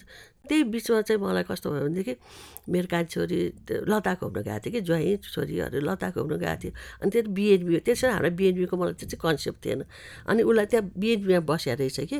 अनि उसले त्यहाँबाट आएपछि चाहिँ अनि के भनेदेखि हामी पहिला चाहिँ कस्तो मेरो घर एकदम राम्रो राम्रो अहिलेमा बसेको घर। राम्रो टाइपको पुरानो टाइप डिजाइनको टाइप छ। अनि धेरै मान्छे रेस्टुरेन्ट बनाउनु पऱ्यो यो घरलाई रेस्टुरेन्ट बनाउनु पऱ्यो भन्ने जस्तो कुरा गर्थ्यो। अनि मलाई पनि खाना बनाउनु एकदम इन्ट्रेस्ट अनि मेरो कान्छीलाई पनि एकदम इन्ट्रेस्ट खाना बनाउनु हामी दुईजनालाई। अनि हामी बाइकै गएको बेला हामी त कुकिङ क्लास क्लासहरू चाहिँ लिने के? लिने अनि जुन देशमा गयो जहाँ गयो त्यहाँको खाना कसरी बनाउने के गर्ने कस्तो भने हेर रेस्टुरेन्ट राख्ने भनेर हामी प्लानै गऱ्यौँ होइन? प्लान गरेपछि हामी बाइक गयो होला रेस्टुरेन्टको लागि भने भाँडाहरू त्यो काठको भाँडाहरू यताउति पनि किनेर पनि लिएर आयो हामीले होइन? अनि यसो विचार गरेँ अब केटी केटी मान्छे चलाउने संस्था होइन? अब के चारजना केटी केटी छौँ हामी त घरमा त। अनि ऊ राखेपछि त रेस्टुरेन्ट आएपछि त डिनर पनि हुन्छ। डिनर राखेपछि ड्रिङ्क पनि राख्नु पऱ्यो होइन? फेरि सम्हाल्न गाह्रो हुन्छ। कि डिनर चाहिँ नराख्ने लन्च र ब्रेकफास्ट चाहिँ राख्ने भनेर प्लान पनि गयो अनि ऊ त्यो लद्दाखबाट फर्केर आएपछि अनि ठ्याक्क मा म तिमी ल म जाहिर छोड्छु। तिमी अब एक्लै एक्लै भयो। तिमी र म मिलेर बिएनबी खोलौँ भन्दाखेरि मलाई पनि चित्त बुझ्यो होइन? अब के भयो भने चाहिँ त्यसै त ऊ बिहान कलेज पढाउने अनि उसको अफिस त मेरै घर हुने भयो नि।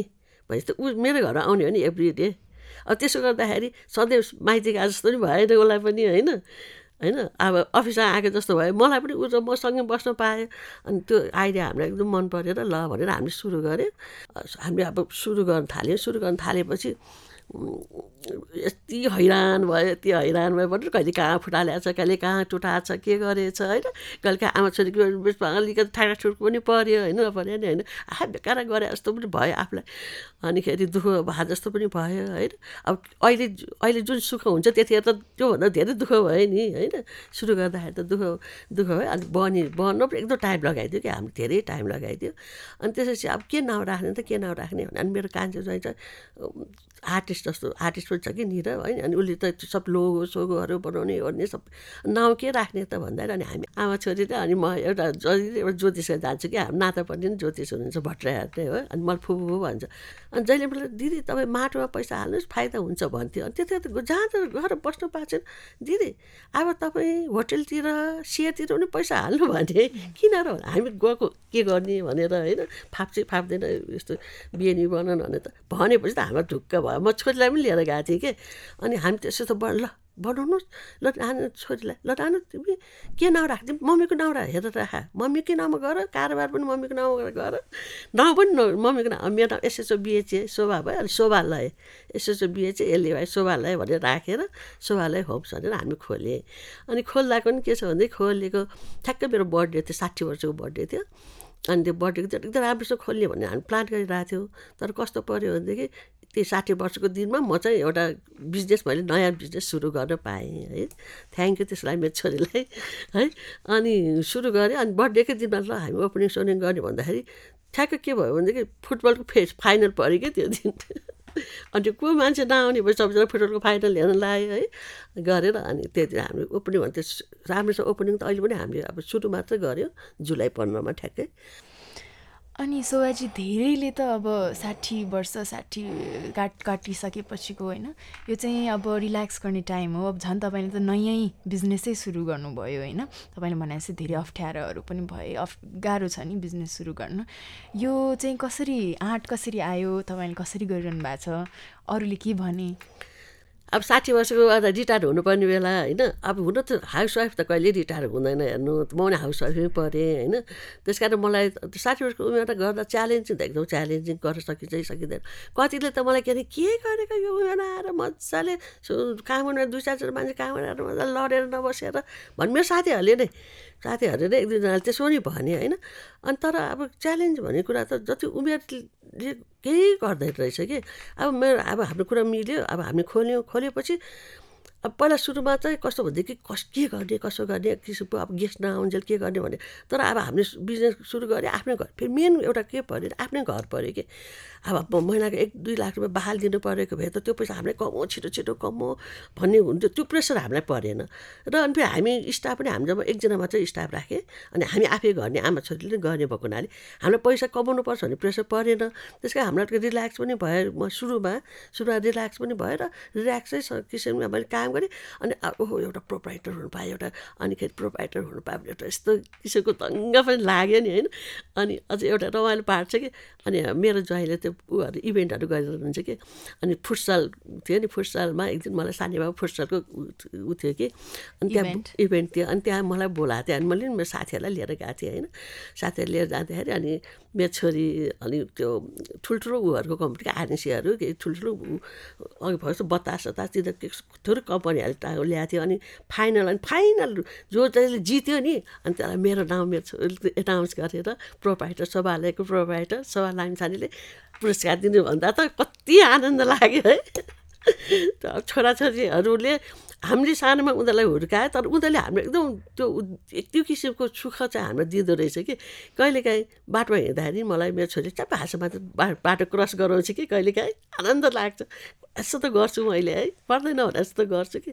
त्यो त्यस्तो काम गरे पनि कति काम गरे पनि यो कमाउने यो क्षेत्रमा त लागेको थिएन नि एउटा कुनै के भन्छ उसमा त लागेको थियो जस्तो काम भनौँ न एउटा कुनै कम्पनी नै खोलेर होइन न गरेको। त्यो ठुलो काम हो क्या हामीले गरेको। देख्दा हामी इजी तरिकाले गरिरहेको छौँ कि? मान्छे म यसो सोच्दाखेरि त एकदम गाह्रो काम हो क्या यो। अरूलाई खुसी पार्नु भनेको काम गाह्रो हो नि त। जो कि हामी चाहिँ अरूलाई हामीलाई खुसी पार्ने पार्ने पार्ने टाइपको पऱ्यो हामी बाहिर विदेश गयो होटेलमा बसेँ त्यसले खुसी पारोस् भन्ने मान्छेलाई हाम्रो घरमा मान्छेलाई कुरेर बसेर उसलाई खुसी पार्ने पनि काम ठुलो हो नि। शोभाजी एकदम खुसी लाग्यो तपाईँ एकदम खुसी देख्नुहुन्छ होइन? अनि यो उमेरमा यस्तै आफ्नो एउटा भनेर कम्पनी सुरु गर्नुभयो परिवारको पनि निकै सपोर्ट रहेछ छोराछोरीहरूको होइन? तपाईँलाई चाहिँ बिफोर शोभालय खोल्नु र आफ्टर शोभालय खोलिसकेपछिको केही त्यस्तो एकदम स्मरणीय चेन्जेसहरू लाइक एकदम सिग्निफिकेन्ट चेन्जेसहरू केही छ कि आफूमै? आफूमा चाहिँ सिग्निफिकेन्ट चेन्ज भन्दाखेरि पनि अब एक त कस्तो पहिला नि म त रमाइलो रमाइलो नै गर्ने टाइपको रमाएरै सानो सानो कुरामा म रमाएर बस्ने मान्छे हो। अब त अहिले त मलाई कस्तो हुन्छ कि रमाउने रमाएर त्यसको रमाएर जुन फाइदा पनि आयो कि रमाइलो सँगसँगै के? भन्छ न मान्छे जो गेस्ट आउँछ व्यस्त होस्। मलाई के? किन म त बोल्नु पर्ने मान्छे। फेरि बिएनबीमा आउने मान्छेहरू चाहिँ कस्तो हुँदो रहेछ भने कुरै गरोस् हाम्रो सबै कुरा यहाँको बताओस् सबैलाई इन्ट्रेस्ट हुनेछ म गफ गर्नु पनि सक्ने पकाउनु सक्नु पनि सक्ने उमेर साठी वर्ष एकसाठी वर्ष के गर्ने र होइन सक्छु बिहान उठेर जे पनि गर्न सक्छु। गर्दाखेरि त्यो गर्दाखेरि त्यो मान्छे एकदम सन्तोष भएको नै मलाई रमाइलो होइन। अरू कुरा पैसा पनि त जे होस् न एउटा बिजनेस गरिसकेपछि पैसा पनि राम्रो मजाले आइ नै रहेछ र र हामीले सोचेको भन्दा राम्रो बिजनेस पनि भइरहेछ। त्यो साथै हामीलाई त एयरबिएनले त सुपर होस्टै यसपालि सुपर होस्ट हामी यसपालि। सुपर होस्टै भनिदियो कि। अब एक वर्ष बिजनेस सुरु गरेको म एक वर्ष उसले हामीलाई सुपर होस्ट तिम्रो यसपालिको भनेर पठायो हामीलाई। भनेपछि त खुसी नहुने त कुरै भएन। अनि पहिला किन गरेको त यस्तो आराम गरेर बस्नुपर्ने भन्नेहरूले चाहिँ अहिले के भन्नुहुन्छ नि? पहिला आराम गरेर बसिहाल्यो भने त एक दुईजना त त्यही पनि भन्छ। अहिले पनि के दुःख गरेर होला जस्तो गर्छ होइन? तर मलाई मेरो साथीभाइहरूले अनि अझ हाम्रो त त्यहाँ कस्तो थियो बिहाहरू पनि गर्छ नि हाम्रो त्यहाँ शोभालयमा त। अनि त्यो त्यसमा आएको मान्छेहरू त बाबा तपाईँले त आफ्नो लागि मात्र तपाईँ त देशकै लागि पनि केही गर्नुभयो जस्तो का फेरि त्यो एरियामा त्यो एकदम कम छ कि? जस्तो पाटन एरियातिर धेरै छ लगनखेलतिर काठमाडौँतिर कम पनि छ। तपाईँले त त्यसकै लागि के गरेको हो तपाईँले आफ्नो लागि मात्र होइन। अब हुँदा हुँदा हाम्रो त्यो टोलकै लागि पनि के भयो के त्यो त? ड्राइभरहरू त्यहाँ ट्याक्सी ड्राइभर दङ्ग त्यहाँको पसलहरू दङ्ग त्यहाँ त्यो मान्छे आवत जात गर्दाखेरि तपाईँको फलाना आएको थियो आज फलाना यस्तो आयो आज निरुता सिंह पनि बसेको थियो त्यहाँ है? हो निरुता सिंह त्यहाँ बसेछ है? भने हो टोलैलाई फाइदा पनि भएको छ कि टोलेलाई नि? भनेपछि त्यो साथीहरूले त मलाई पुरै सपोर्ट गरेछ अहिले त। गर्नु हामी सोध्दैन त्यो कुरा गरेँ यार यसो त भन्नु। सो एज अ एकजना एल्डरली अन्टरप्रिनर हुनुभएको छ खुसी हुनुहुन्छ। अन्टरप्रिनर भनेको थाहा थिएन बल्ल आफै भएपछि त अब। त्यो शब्द अलिक अप्ठ्यारो टाइपको शब्द अहिले फेरि कति चलेछ त्यही शब्द अनि शोभाजी कस्तो कस्तो किसिमको मान्छेहरू आउँछन् त? केही त्यस्तो स्मरण एकदम हरेक मान्छे स्मरण कस्तो भन्दै पहिलो पहिलो गेस्टको कुरा गर्छु है। हाम्रो अगस्तमा हाम्रो जुलाईमा सुरु भएको थियो अनि अगस्तमा हाम्रो आठ हाम्रो क्यापेसिटी आठजनाको हो। शोभालयको बारेमा म अलिकति भन्छु। शोभालय चाहिँ बालाटारमा होइन हाम्रो। अनि मेरो फोर बेडरुम छ त्यहाँ। अनि एउटा डाइनिङ अनि एउटा ठुलो बैठक एउटा ठुलो कम्पाउन्ड। अनि त्यहाँ आएको गेस्टले होल हाउस लिन्छ हाम्रो घरमा आउनेले मेन। अनि होल हाउस लिएपछि उसले त्यो त्यो बगैँचामा सुतोस् उ गरोस् जे गरेर उसले मजाले गर्न पाउने। अनि अनि विशेष गरी बिहा गर्ने मान्छेहरू आएकोले त किचन पनि माग्छ कहिलेकाहीँ। उनीहरूलाई किचन पनि सेयर गरिदिन्छु मैले। हाम्रो चार तिन चारवटा त बिहा भइसक्यो त्यहाँबाट होइन? अनि त्यहाँबाट पहिलो गेस्ट चाहिँ आयो आउने भन्यो है हामी दुईजना आमा छोरी हामीले त हेर्नु मैले एउटा कुरा के भन्दा काम गरेपछि चाहिँ त्यो काममा चाहिँ दत्तचित्त भएर तपाईँ मरेर त्यसमा लाग्नुपर्छ। जो काम ठुलो सानो भन्ने पनि छैन कि। तपाईँ लाग्यो भने त्यो काम सक्सेस पनि हुन्छ। हामीले त त्यो ओछ्यान छ नि ओछ्यान हुन त न्यु सबै हामीले रौँहरू छ कि फेरि मेरो राजा रौँ पर्छ रौँ छ कि भनेर यस्तो हामीले सफा के पहिलो गेस्टलाई अहिलेसम्म पनि त्यस्तै गर्छ। पहिलोलाई गऱ्यो है। अनि बेलुका कतिखेर हामी फेरि त्यतिखेर कस्तो थियो हामी बिएनबी खोल्दाखेरि डाइरेक्ट त्यो गेस्टसँग हाम्रो कुरा हुँदैन थियो कि। अहिले चाहिँ हुन्छ कि? अहिले चाहिँ हामीले मेसेज मेरो छोरीले म त गर्दिनँ त्यो काम चाहिँ। त्यो काम चाहिँ मेरो छोरीको मेसेजमा त कहिले आउँछ? म एयरपोर्टमा छु म उठ्दैछु भनेर अहिले मेसेज गर्छ। त्यतिखेर डाइरेक्ट नम्बर नम्बर हामीलाई हुँदैन है? दिँदैन। अब बाहिरबाट बुकिङ भएर आयो होइन? अनि आएपछि मान्छे आयो छ बज्यो है? अनि आमा छोरी बसेछौँ अनि सात बज्यो आठ बज्यो अनि खाना खायौँ। त्यसपछि नौ बज्यो दस बज्यो। अब मलाई त त्यो छोरी त्यहाँ उसको अफिसको सिटमा बसेको छु म त्यो सोफामा बसेको छु बैठकमा है? बाह्र बजीसम्म गेस्ट आयो। त्यसपछि म त त्यो सोफामा यसो सुतिसकेँ। अनि मेरो छोरीलाई बिचरा उसलाई साह्रै गाह्रो भएछ अब आमा त्यसमा तेर यति राति सुत्नु भएन म अब तिमी चाहिँ जाऊ अब सुत्त अब गेस्ट जतिखेर आउला आउला भने है त्यो गेस्ट आउँदै आएन। हाम्रो फर्स्ट गेस्टै खत्तम। कहाँ गयो कहाँ अहिले त हाम्रो थाहा छैन। आठजनाको मेक्सिकन ग्रुप थियो जस्तो लाग्छ मलाई आठजना थाहा भएन हेर्नु त। त्यो ग्रुप आएन त्यसपछि चाहिँ हामी हतास निराश भयो है। अनि भोलिपल्ट अब के गर्ने हामी त गेस्टै आएन गेस्टै आएन भने अनि त्यसपछि अनि दोस्रो मामा यसपालि ब्रिटिसहरू आउनु लाग्छ पाँचजना केटाहरू छ। भन्यो अनि ल भनेर अब उनीहरूलाई कुऱ्यो कुरेर आयो। उता दिउँसो आयो दिउँसो आयो अनि दिउँसो आएपछि केटै केटाहरू रहेछ अनि आयो सट घरभित्र छिरिहाल्यो लुगासुगा फेऱ्यो अनि आएर मलाई तेरो घरमा फ्रिज छैन भनेर सोध्यो कि। अनि हामी फ्रिज चाहिँ राखेको थियो माइक्रोवेभहरू राखेको थियो त्यो राखेको थियो फ्रिज मेरो भान्सामा थियो। मेरो भान्सामा त छ किन त चाहियो? अँ हामी बिहान केमा राख्ने त भने के उनीहरूले है। अनि त्यहाँ आएर मेरो छोरी पनि थियो अनि उता दौडेर उसको घरमा गएर उसको कोठामा एउटा फ्रिज थियो त होइन। अनि फ्रिज ल्याएर राखिदियो अब त्यो आइडिया भयो नि। उनीहरू त त्यो त्यो चौरमा त्यो यति रमा यति रमा हामी कहाँ आउनेहरू चाहिँ कस्तो हुन्छ नि? चौर छ नि घाम लाग्छ। ब्रेकफास्ट पनि हामी चौरमै गरिदिन्छौँ कि। पानी परेको बेला मजा आउँदैन नभए सबभन्दा रमाउने पार्टै त्यही हो कि हामी कहाँ त्यहाँ अनि म चाहिँ सबैसँग गफसफ गरिदिन्छु यताउति गर्छु अनि एक दुईवटा त कस्तो भन्नु राति एघार बाह्र बजी आइदिने आउने अनि ठाउँ बिर्सिदिने नदिने। एघार बाह्र बजीसम्म कुर है गेस्टलाई कुर कुर्नु पऱ्यो नि एउटा कति गेस्ट हराएर म त बाहिर त्यहाँ चोकमा के चोकमासम्म दौडेर गएर तिनीहरूलाई लिएर लिएर आउँथेँ होइन। तर अहिलेसम्म हामी कहाँ अब त्यो अस्ति भर्खर ज्या जाज मान्डुको त्यो केही कार्यक्रम हुँदाखेरि त्यसको चारजना मेन सिङ्गर उहरू बस्नु भएको थियो। उसले त मेरो मेरो हेल्पर छ उसो ऊ गीत गाउँछ उसको गीत नेपाली गीत पनि सिकेर सिक्यो उसले खुसी भयो हाम्रो एल्बम उसको एल्बमहरू पनि दिएर गयो। अनि आउनेहरू चाहिँ अनि एउटा चाहिँ हाम्रो इन्डियन ग्रुप आएको थियो है। त्यो पनि आयो राति एघार साढे एघार बजीतिर आयो मेरो छोरी त त्यतिर घरमा हुन्न म मात्र हुन्छु। ढोकाबाट छिर्दा छ त यसो हातले खाउँ खाउँ खाउँ के छ त्यो खाउँ खाउँ गर्छ है। अब त के खान्छ खाना हुन्छ त है। अनि म त कस्तो भाइला अनि छोरीलाई फोन गरेँ खै म के खानिदिन्छु त तिमीहरू मैले हेर भोलि बिहानको ब्रेकफास्टको सामान छ मसँग। खाने म त्यही बनाइदिन्छु भने हुन्छ भने राति बाह्र बजी मैले ब्रेकफास्ट खान्छु अनि एउटा गेस्ट चाहिँ ऊ आएको थियो कि बङ्गाली बङ्गलादेशी आएको थियो। अनिखेरि त बसिरहेको थिएँ ए तेरो first aid box first aid box भनेर भन्न है किन किन? भने म त त्यहाँ तल बसेर ला बाथरुमको केहीले काटेछ कि अथवा बेडमा के भएछ कि? हुन्छ नि एकदम पिर भएर अहिलेसम्म कुनै गेस्टलाई त्यस्तो भएको थिएन गेस्टलाई के भयो के भयो भने अनि पछि त मलाई अति भएर म आफै गएँ। के भनेर म डक्टर छ मेरो भाइ म भने ल भने डक्टरसँग कुरा गराइदिएँ। के भन्छ? रेजर लगाएर चाहिँ त्यो ऊ ताछ्यो क्या बिस्कुट रहेछ। आफूले चाहिँ स्वाट पारेर कि? तर केही भएको छ अनि त्यहाँ आउनेहरू एकदम धङ्ग के? हामीले त्यो भनौँ न फाइदा भनेको अहिलेसम्म हेरेको छैन कि? एक डेढ वर्ष हुन लागिसक्यो होइन। के खाना खुवाउने के भनेर कहाँबाट के? सुपर मार्केट गयो ठ्याक्क गेस्ट आउ आउँछ कतिवटा ब्रेकफास्ट खान्छस् भोलि भने खान्छु यतिखेर भने आज गयो सुपर मार्केट किनेर लिएर आयो भोलि बिहान एक घन्टा अगाडि ठ्याक्कै छिर्दियो भान्सामा एक घन्टामा स्वाइङ स्वाइङ स्वाइङ स्वाइङ बनाउने कि तताउन पनि नतताउने जुन बनाएको छ ठ्याक्कै टेबल राखेपछि अनि पेरिसबाट आएको मान्छेले त मलाई कति वर्षपछि हेर त म तेरो घर यस्तो ब्रेकफास्ट खाएँ गजबको ब्रेकफास्ट खाएँ भनेर पेरिसबाट आएको मान्छेले। शोभाजी हामी अब यो हाम्रो पडकास्टको अलि लास्ट लास्टतिर आइसक्यौँ। अब एउटा तपाईँ यति धेरै डिफ्रेन्ट एक्सपिरियन्सेसहरूबाट गुज्रिनु भएको छ। तपाईँलाई अरूलाई के मेसेज दिन चाहनुहुन्छ कि जो अब आफूले पनि परिवार गुमाएर होइन एक किसिमको सङ्घर्ष गरेर डिप्रेसनबाट अथवा यस्तै गाह्रो समयबाट पार गर्नु खोजिरहनु भएका अथवा त्यहाँ भइरह त्यो सम त्यो स्टेट स्टेटमा हुनुभएकाहरूलाई केही मेसेज दिन चाहनुहुन्छ कि? होइन अब कस्तो भनेदेखि अब गुमेको त गुमिहाल्यो होइन उसलाई त हामी फर्काउनु सक्दैनौँ।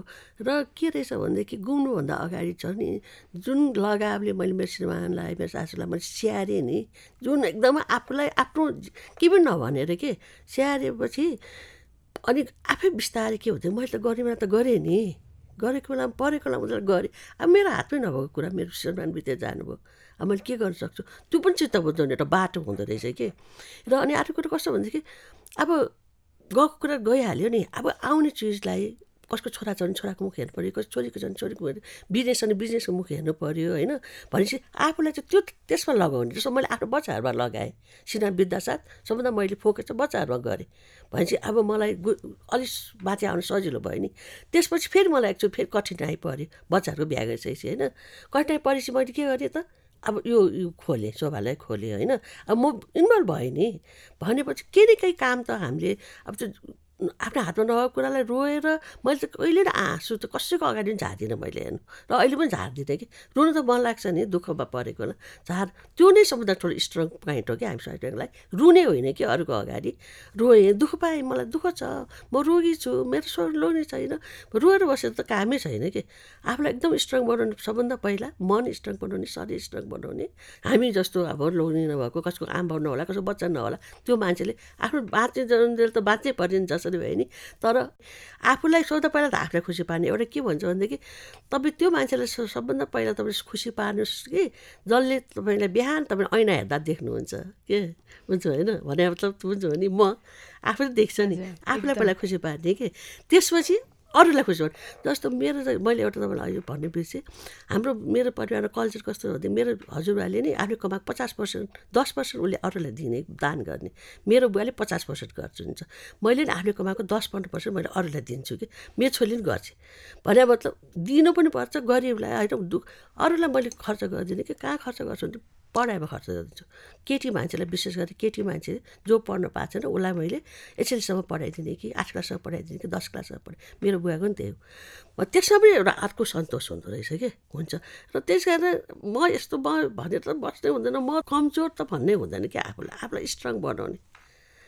एकदम मिठो कुरा गर्नुभयो सुबाजी मलाई एकदमै मन पर्यो। थ्याङ्क यू अनि सायद हाम्रो अडियन्सहरूले पनि यसलाई सोचेर बुझेर आफ्नो जीवनमा लगाउनुहुन्छ होला है। अनि अन्तिम प्रश्न मेरो तर्फबाट चाहिँ तपाईँलाई के छ भने यो उमेरमा होइन सिक्सटी नागिसकेपछि को तपाईँ एउटा अन्टरप्रेनरको जर्नी सुरु गर्नुभएको छ होइन? यस्तै कति अन्टरप्रेनर्सहरू होला ज्येष्ठ नागरिकहरू होला जसले चाहिँ उमेर गएपछि केही गरौँ कि नगरौँ भने चाहिँ कन्फ्युजनमा भइराख्नु भएको अथवा हुन्छ नि यो अब यो उमेरमा के गरौँ भने उहाँहरूलाई चाहिँ के सन्देश दिन चाहनुहुन्छ तपाईँ?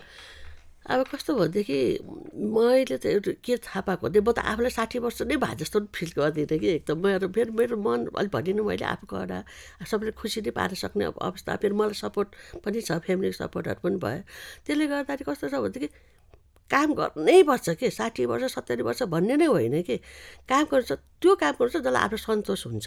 तैँले जसलाई जेमा जाने छ त्यसमा लाग्ने तर लाग्दाखेरि चाहिँ कस्तो भनेदेखि त्यो तत्चित्त आफ्नो मनैदेखि गर्नुपर्छ। काम भनेको? अर्काले देखाउन। अथवा झाडातिर दुई दिन गरेँ अब म त अल्छी लाग्यो भनेर छोड्नु पाउँदैन। होइन? र त्यो जुन आफूले काम सुरु गरेको छ अथवा तपाईँको जुन काम छ नि त्यसलाई त आफ्नो छोराछोरी सबै त्यसलाई स्याहारेर लानुपर्छ कि त्यो कामलाई नि? साठी वर्ष नआएको होइन सोह्रै वर्षको केटाकेटीले पनि काम जुन सुरु गर्छ नि हामीले सु सुरु गरेको कामलाई चाहिँ एकदम मरेर मरि हत्या गरेर आफ आफ्नै आँखाले नै घेरेर काम गर्नुपर्छ कि। त्यो काम गर्ने मान्छे चलाइहाल्छ स्टाफले चलाइहाल्छ भन्ने कुरा होइन। र अर्को कुरा कस्तो हुन्छ कि जस्तो युङहरू आफ्नो छोराछोरीहरूलाई हामीले सपोर्ट गर्छौँ नि काम गर्दाखेरि पसलै खोल्यो भने एउटा व्यापारी गर्ने त्यस्तै गरेर हामीलाई पनि हाम्रो छोराछोरीले सपोर्ट गर्नुपर्छ। हामी साठी वर्ष नाग्या सत्तरी वर्ष नागेहरूलाई सपोर्ट गऱ्यो भने छोराछोरी सपोर्ट गऱ्यो परिवारले सपोर्ट गऱ्यो भने हामीले पनि गर्न सक्छ भन्ने कुरा त म नै एक्जाम्पल भएँ नि होइन भनौँ न। र जुन काम गर्नुहोस् एकदम इमान्दारिताको साथ र आज रातारात धनी हुन्छु भने पनि गर्ने होइन हेर्नु। हामीले त पैसा कमाउनुलाई गरे पनि होइन खासै सुरु बिजनेस चाहिँ त है। एङ्गेज हुँ भनेर गरेको पैसा पनि अलिअलि त आइरहेछ हेर्नु। एक वर्ष त हामीले पैसा पनि लिएन तल अहिले त हामी आमसुराले तल पनि लिन्छु है त्यहाँबाट। गरेर चित्त चित्तबाट इमान्दारीको साथ काम गऱ्यो सक्सेस हुन्छ मान्छे। दुई एक मात्रै छ ल थ्याङ्क यू सो मच शोभाजी। तपाईँले एकदमै मिठो कुरा गर्नुभयो। प्लस तपाईँको कति परिवारकोदेखि लिएर सबै कुराहरू कसरी सङ्घर्षबाट गुज्रिनुभयोदेखि लिएर अहिले एउटा अन्टरप्रेनरको रूपमा कसरी इस्ट्याब्लिस भइरहनु भएको छ सबै सेयर गरिदिनु भयो एकदमै धन्यवाद तपाईँलाई। Thank you so much for sharing thank you लोनिना हजुर सक्दै अजिज परिवारलाई पनि मेरो तर्फबाट धन्यवाद। मलाई यहाँसम्म ल्याएर तपाईँले जे होस् मलाई पहिलोचोटि यसरी इन्टरभ्यू दिने मौका दिनुभयो। त्यसको लागि मैले तपाईँलाई धन्यवाद दिनैपर्छ र thank you so much thank you so much तपाईँलाई all the best सोबालैलाई all the best thank you अजिस पडकास्टको यो फिफ्थ एपिसोड सुनिदिनु भएकोमा धेरै धेरै धन्यवाद। Thank you to all our patrons at Nepasa for supporting us. If you too would like to support and contribute to our work, please visit our Patreon page www.patreon.com slash ajis, P-A-T-R-E-O-N dot com slash A-J-I-S. And learn more about our makers and products on our website ajisproducts.org, ajisproducts.org.